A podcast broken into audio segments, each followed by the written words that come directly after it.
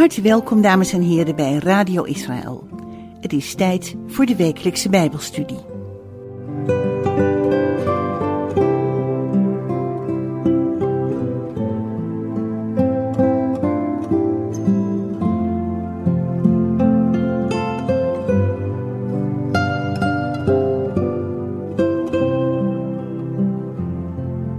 Wij willen met elkaar nadenken over het thema Israël als kanaal van zegen voor de wereld.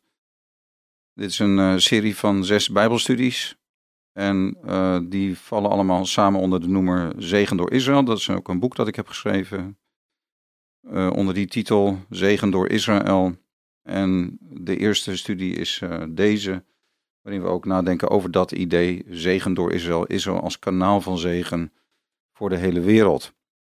En we beginnen helemaal bij het begin. Ik wil teruggaan naar het begin van het ontstaan van het volk Israël. En dat begint natuurlijk met Abraham in Genesis hoofdstuk 12. En uh, dat wil ik aan u voorlezen. Genesis 12 vanaf vers 1. Heel bekende woorden, maar het is toch de moeite waard om daar weer met elkaar bij stil te staan. Er staat: De Heer nu zei tegen Abraham: Gaat u uit uw land, uit uw familiekring en uit het huis van uw vader naar het land dat ik u wijzen zal. Ik zal u tot een groot volk maken, u zegenen en uw naam groot maken, en u zult tot een zegen zijn. Ik zal zegenen wie u zegenen en wie u vervloekt zal ik vervloeken, en in u zullen alle geslachten, alle volkeren van de aardbodem gezegend worden. En dan staat er dat Abraham op weg ging, zoals de Heer tot hem had gesproken. Hij was toen al 75 jaar oud, hij trok weg uit Haran, hij was daarvoor al met zijn vader weggetrokken uit Ur. En dan komt hij in het land Canaan, dan plaatst hij zich bij Sichem. De Canaanieten woonden in dat land. En toen verscheen de Heer aan Abraham, staat er in vers 7, en zei tegen hem, aan uw nageslacht zal ik dit land geven. Ik wil als eerste wijzen op het contrast tussen Genesis 11 en Genesis 12. Genesis 11 is de torenbouw van Babel. En daar, uh, dat is eigenlijk wat symbool staat voor de mensheid die helemaal niet met God rekent die zichzelf tot hoogste wezen heeft gemaakt. En het refrein van Genesis 11 is: laten wij. Laten wij kleiblokken maken en die goed bakken.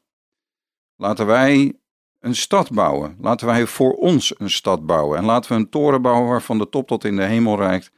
Laten wij voor onszelf een naam maken. Laten wij ons verenigen met elkaar, zodat wij het uh, verloren paradijs op aarde weer kunnen vestigen.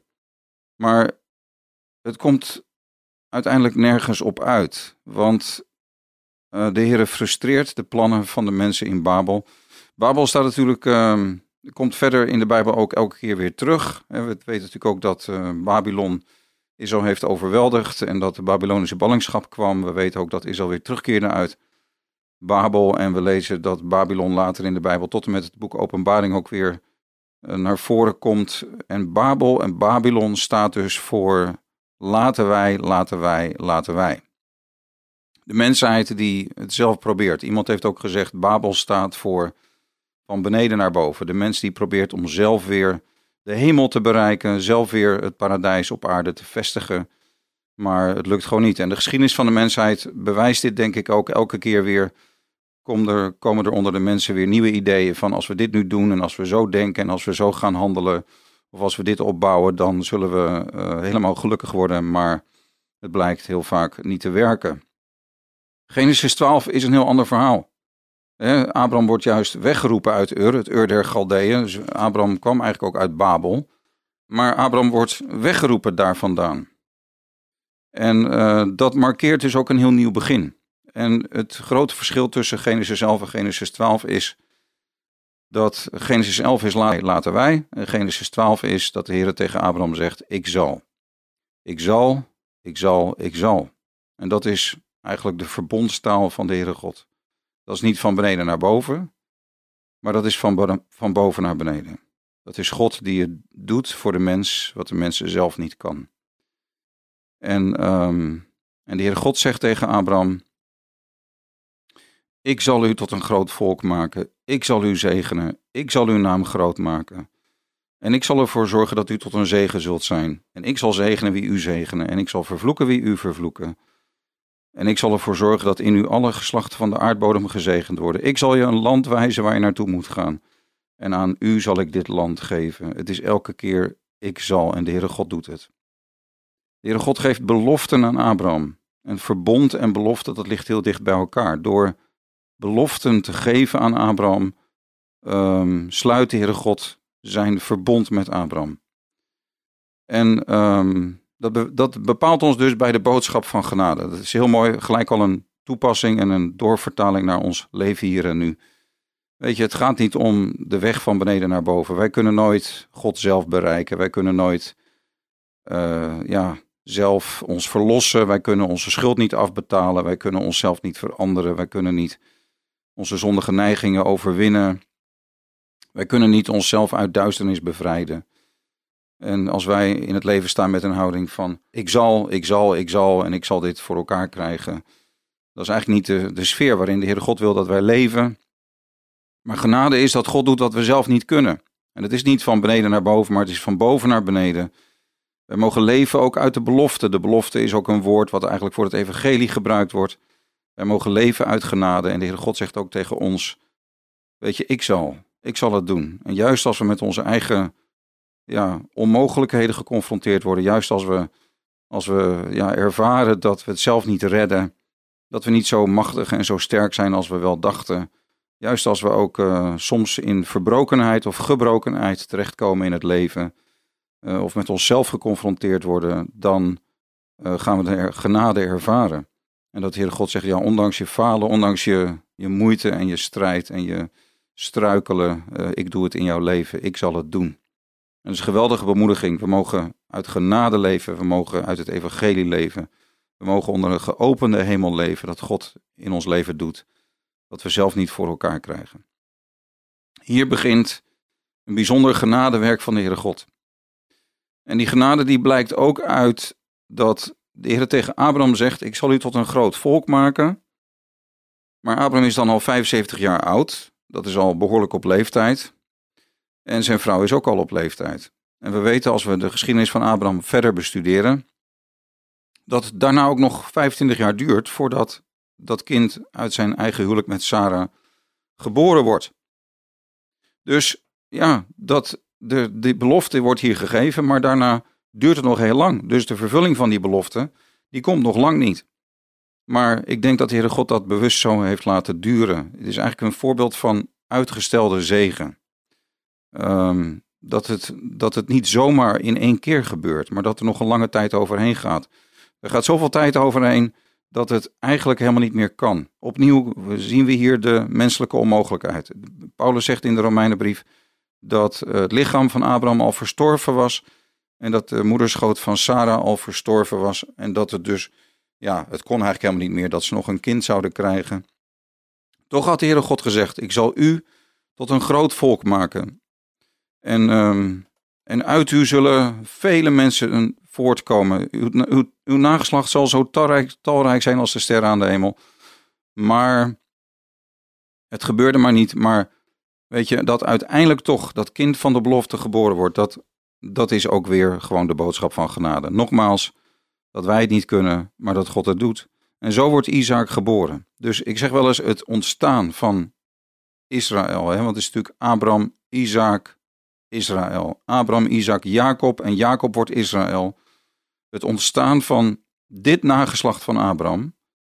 Want Abraham heeft ook ander nageslacht gehad, namelijk van uh, Hagar en van Ketura. Heeft nog andere kinderen gekregen. Maar het gaat om deze lijn, het gaat om dit volk, wat dus op een bovennatuurlijke manier eigenlijk ontstaat in deze wereld. Dit volk um, is door God geformeerd op een heel speciale wijze. Ook daarin zit gewoon de boodschap van genade. Het lijfelijke bestaan van het volk van Israël, het lijfelijke bestaan van het nageslacht van Abraham, Isaac en Jacob, tot op de dag van vandaag in deze wereld, is een boodschap voor de hele wereld van wat genade is. Namelijk dat God doet wat wij niet kunnen. En ook daar mogen wij dus, uh, als we hier zo bij stilstaan, weer door bemoedigd worden. Zal voor de Heer iets te wonderlijk zijn. Uh, God is een God van wonderen en hij doet ook in jou en mijn leven wat wij zelf niet kunnen. Wij mogen ook leven uit geloof. Nou, als dit volk dan ontstaat, dan zegt de Heer ook van, ik zal u zegenen en ik zal je nageslacht zegenen. Dus de Heer God belooft niet alleen nageslacht, maar de Heer God belooft ook zegen. Op dit nageslacht zal bijzondere zegen rusten. En ehm, daar wil ik met u over nadenken. Dat is de kern van deze Bijbelstudie. Dat is de hoofdgedachte die ik aan u wil doorgeven in deze Bijbelstudie. Dat als wij ook nu nog zeggen van Israël is een bijzonder volk in deze wereld. Omdat het op zo'n bijzondere wijze ontstaan is, maar ook de hele Bijbelse geschiedenis gaat natuurlijk over het volk van Israël. Ehm, en als wij ook nu nog zeggen, ja, Israël is een uitverkoren volk. En als God hier zegt, als God hier dit volk formeert en van Israël zegt, jullie zijn mijn volk. Ik heb jullie uitverkoren. Dan moeten we ons realiseren dat die uitverkiezing van Israël niet een uitverkiezing is ten koste van de rest van de wereld. Alsof de Heer God een lievelingsvolk zou hebben en dat de overige volkeren van de wereld hem niet ter harte zouden gaan. Alsof hij alleen maar een bijzondere relatie zou hebben met Israël en dat hij niet een relatie zou willen hebben met de rest van de wereld. Dat is helemaal niet juist, want wat we hier heel duidelijk tegenkomen, dat is dat de Heere God dit volk formeert en van dit volk zegt, jullie zijn mij, een uitverkoren geslacht, jullie zijn mijn eigendom van alle volkeren, zijn jullie vooral van mij, dat de Heere God dat heeft gedaan om de hele wereld te zegenen. Dus het is niet een uitverkiezing ten koste van de rest van de wereld. Het is niet dat God zegt, ik hou van Israël en dat hij dan minder van de rest van de wereld zou houden. Nee, hij heeft Israël uitverkoren, hij heeft dit volk geformeerd om de wereld te zegenen. Er staat namelijk, ik zal u zegenen en u zult tot een zegen zijn. En ik zal u zegenen en in u zullen alle volken van de aardbodem gezegend worden. Dus dat is Gods plan. Israël, bijzonder volk, als kanaal van zegen voor de rest van de wereld. Dat is het idee. Dus omdat God van de hele wereld houdt, daarom heeft hij Israël geformeerd. Omdat God van alle mensen houdt, daarom is Israël zijn uitgekoren volk. Omdat hij door dit volk de hele wereld zijn zegen wil geven. En dat is prachtig om dat zo te zien. Je kunt het eigenlijk vergelijken met onze ogen.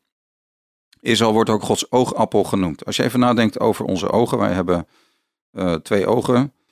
En uh, dat zijn hele kleine leden van ons lichaam. Als je dat vergelijkt, als je het volume van je ogen vergelijkt met het volume van je hele lichaam, dan is dat maar een heel, heel klein percentage van het volume van je lichaam. Uh, maar die ogen die zijn natuurlijk van enorm groot belang voor ons hele leven. Jezus zei het zelf ook, het oog is de lamp van het lichaam.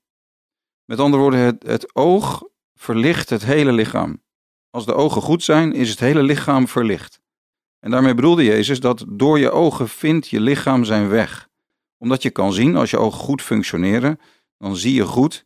En dan is het de hele dag door zo dat je ogen jouw lichaam uh, verlichten. Eigenlijk kun je zeggen, het licht schijnt in je leven door je ogen. Je hele leven wordt verlicht door je ogen. Je lichaam wordt verlicht door je ogen. En doordat je je ogen hebt, vind je je weg in het leven met alles wat je doet. Bijna alles wat wij doen, doen we ook met onze ogen. Ik ben nu deze Bijbelstudie uh, aan het geven. En ik kijk in mijn Bijbel en ik kijk soms in mijn aantekeningen. Als ik voor een groep mensen sta, dan kijk ik de mensen aan die ik aanspreek. Zelfs communiceren doen we met onze ogen. En alles doen we ook met onze ogen. Ik ben een keer bijna mijn linkeroog verloren. Ik had een netvlieslaslating in 2014 en toen moest ik met grote spoed naar het ziekenhuis in Nijmegen. Ik ben binnen een paar uur lag ik op de operatietafel. En hebben ze gelukkig mijn netvlies kunnen redden.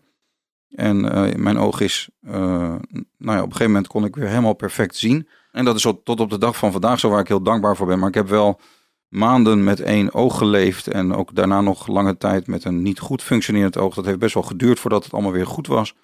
En toen heb ik ook ervaren dat het, toen ik maar met één oog kon zien, werd het voor de helft donker in mijn leven. En dat is niet fijn om mee te maken. Je kunt prima leven met één oog, maar toch is het een heel groot verlies om het zicht in één oog te verliezen. En um, weet je, dan besef je hoe, hoe belangrijk je ogen zijn. Heel klein lid van je lichaam maar toch verlicht het je hele leven. Zo is ook Israël. Een heel klein volk, tot op de dag van vandaag. Er zijn nu, ik geloof, 8000 miljoen mensen in de wereld en er zijn maar 15 miljoen Joden in de wereld. En in de Bijbelse tijden was, was, het, was het volk ook altijd heel klein. Te midden van de grote volkeren van Babel en Egypte en Assyrië. En ga zo maar door. Een heel klein volkje, te midden van een hele grote wereld. Maar door dit volkje heeft God zijn licht laten schijnen in de wereld. Dit hele kleine volkje, vergelijkbaar met de functie van onze ogen, tot zegen van de hele wereld. En de Heere God heeft dat inderdaad ook gedaan. Hij heeft ook zijn licht laten schijnen in deze wereld door Israël. Want wij hebben bijvoorbeeld door Israël hebben wij de Bijbel gekregen. Ehm, wij hebben Gods openbaring gekregen. Eh, God heeft zich aan de wereld geopenbaard door zijn weg met Israël. De Bijbel gaat over zijn relatie met Israël, zijn spreken tot Israël, zijn woorden die hij tot Israël sprak. De Bijbel gaat over zijn, ehm, ja, zijn, zijn uitverkiezing van Israël en ook de geschiedenis die hij met Israël heeft geschreven. Het gaat over zijn moeizame relatie met Israël, dat hij het volk ook heeft getuchtigd en in, in, in ballingschap heeft gebracht, maar ook weer terug heeft gebracht in het land. De Bijbel gaat over hoe God in Israël de zoon van David, de Messias, heeft doen komen. En ehm, dat alles is opgetekend in de Bijbel. En wij hebben nu, door Israël, hebben wij de Bijbel gekregen. Als wij de Bijbel lezen, dan lezen wij de schriften van Israël. Zowel uh, de wet en de profeten als de evangelie en de apostelen. Uh, wat ook wel Oude en Nieuwe Testament wordt genoemd. Maar de hele Bijbel is de schriften van Israël. En de hele Bijbel is inmiddels in zoveel talen vertaald, gaat de hele wereld over. De hele wereld wordt verlicht met de kennis van God door Israël. En dat is ons veel meer waard dan zilver en goud. Als je de Heere God hebt leren kennen, als, je, als Jezus in je leven is gekomen, als de liefde van God je hart heeft geraakt, dan zeg je diep van binnen, uw woord, Heere God, is voor mij veel kostbaarder dan zilver en goud. Dat ik u mag kennen en dat het licht is gaan schijnen in mijn leven, dat ja, dat, dat, dat ik ben verlicht met, met de kennis van u zelf. Dat, dat ik u in het vizier heb, heb gekregen. Dat ik mag weten dat ik uit genade mag leven. Dat ik mag weten dat u mij niet doet naar mijn zonde, niet vergeldt naar mijn ongerechtigheden. Dat ik mag weten dat u ook voor mij uw zoon hebt gegeven om mij voor tijd en eeuwigheid te verlossen en mij eeuwig leven te geven. En dat ik heb geproefd van uw goedheid en dat ik iets heb gezien van uw glorie.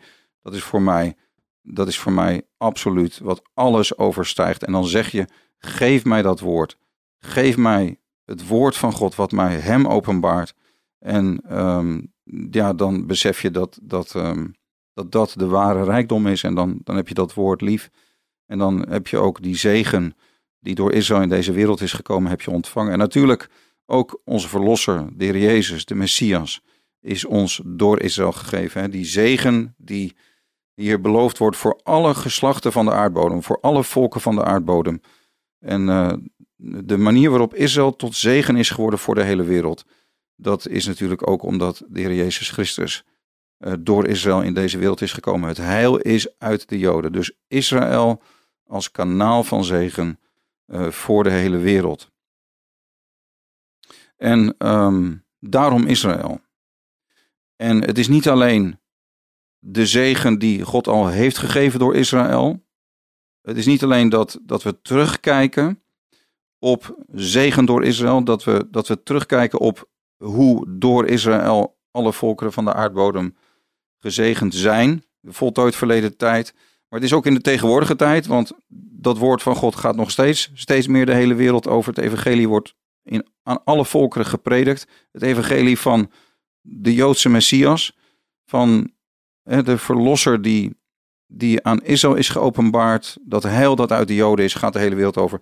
Dus niet alleen in het verleden, maar ook in het heden is Israël kanaal van zegen. Maar ook als we aan de toekomst denken, ook als we denken aan de wijze waarop de Heere God de hele wereld ook in de toekomst wil zegenen.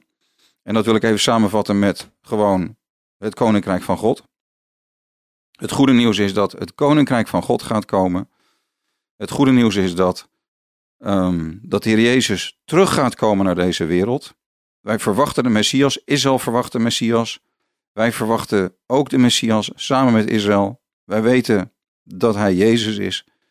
Maar het goede nieuws, de hoop die wij hebben, de zalige hoop die wij hebben voor de toekomst en de hoop waartoe wij opnieuw geboren zijn, dat is de wederkomst van de Messias. En hij gaat terugkomen in deze wereld. En wij bidden dagelijks, Heere, uw koninkrijk komen, zoals het in de hemel is, zo ook op de aarde. Dus we kijken ook vooruit. De Bijbel doet ons ook vooruitkijken. De Bijbel doet ons terugkijken en herinneren. Maar de Bijbel heeft ook veel te zeggen over wat er in de toekomst nog gaat gebeuren. En dan weten wij dat nog veel grotere heerlijkheid geopenbaard zal gaan worden. Bij zijn eerste komst is al geweldige heerlijkheid geopenbaard. Maar Jezus kwam in nederigheid bij zijn eerste komst. En hij was de leidende dienstknecht des Heren. En hij is verworpen en hij is verstoten en hij stierf aan het kruis. Maar hij stond op uit de dood. Hij is naar de hemel gevaren en hij zal opnieuw komen. Dan zal hij komen niet in nederigheid, maar dan zal, zal hij komen in grote heerlijkheid. In ongekende heerlijkheid. En dan zal de wereld getuige zijn van heerlijkheid zoals de wereld nog nooit eerder heeft gezien. En dan zal het koninkrijk van God aanbreken. En dan zal er een hele andere tijd gaan komen in deze wereld, in de geschiedenis van deze wereld. En die zegen voor de wereld, die zegen die God heeft bepaald in zijn liefde en in zijn heilsplan voor deze wereld, um, die zegen zal ook door Israël gaan komen. Dus ook wat betreft de toekomst weten wij dat Israël het kanaal is waardoor er zegen in de wereld zal gaan komen. Opnieuw Israël als kanaal van zegen uh, voor de hele wereld. En daarom Israël. Daarom Israël. Ik denk dat als we, als we Israël helemaal weglaten. Hè, er zijn natuurlijk ook een hoop christenen die eigenlijk voor Israël en Juda en Jeruzalem en Sion. En al die woorden die we in de Bijbel tegenkomen, die gaan over Israël, lezen heel veel christenen eigenlijk alleen maar de kerk. Er zijn heel veel christenen die een blinde vlek hebben ten aanzien van ja, Gods plan met Israël en Gods uitverkiezing van Israël, of die dat helemaal negeren. Israël wordt zo vaak helemaal verzwegen. Israël wordt zo vaak genegeerd. Er zijn velen die in theorie de vervangingsleer wel afwijzen, maar, um, maar die eigenlijk er nooit over praten. Wat het dan betekent dat Israël nog steeds het uitverkoren volk is en het volk van God is.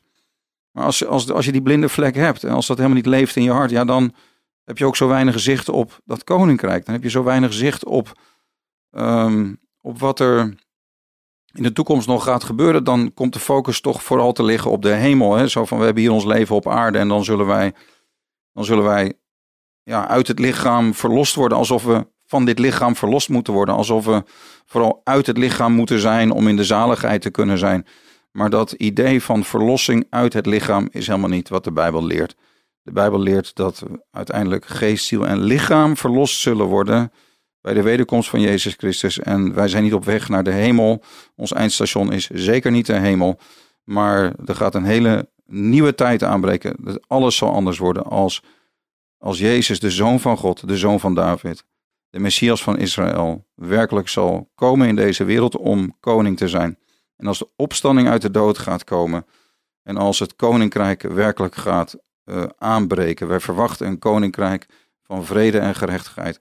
En die zegen, die geweldige zegen, die werkelijke hoop die er is voor deze wereld, die, die, uh, die on, onbeschrijfelijke zegen, die gaat komen, die gaat ook door Israël komen in deze wereld. En daarom is het goed dat wij als christenen, als gelovigen uit de volkeren die in de Joodse Jezus zijn gaan geloven, dat we ook um, ja, beseffen wat de uitverkiezing van Israël betekent voor onszelf, maar ook voor de kerk en voor de hele wereld. En de volgende keer wil ik met jullie nadenken over dat we dan ook geroepen zijn om, uh, om Israël te zegenen. En dat als we dat doen, dat we zelf ook gezegend zullen worden. Dus zegen door Israël. Israël als kanaal van zegen voor de wereld. Geprezen zij de naam van de Heer, onze God, die ons gezegend heeft.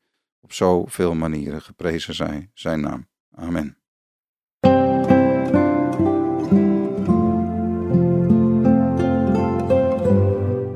U hebt geluisterd naar de wekelijkse Bijbelstudie op Radio Israël.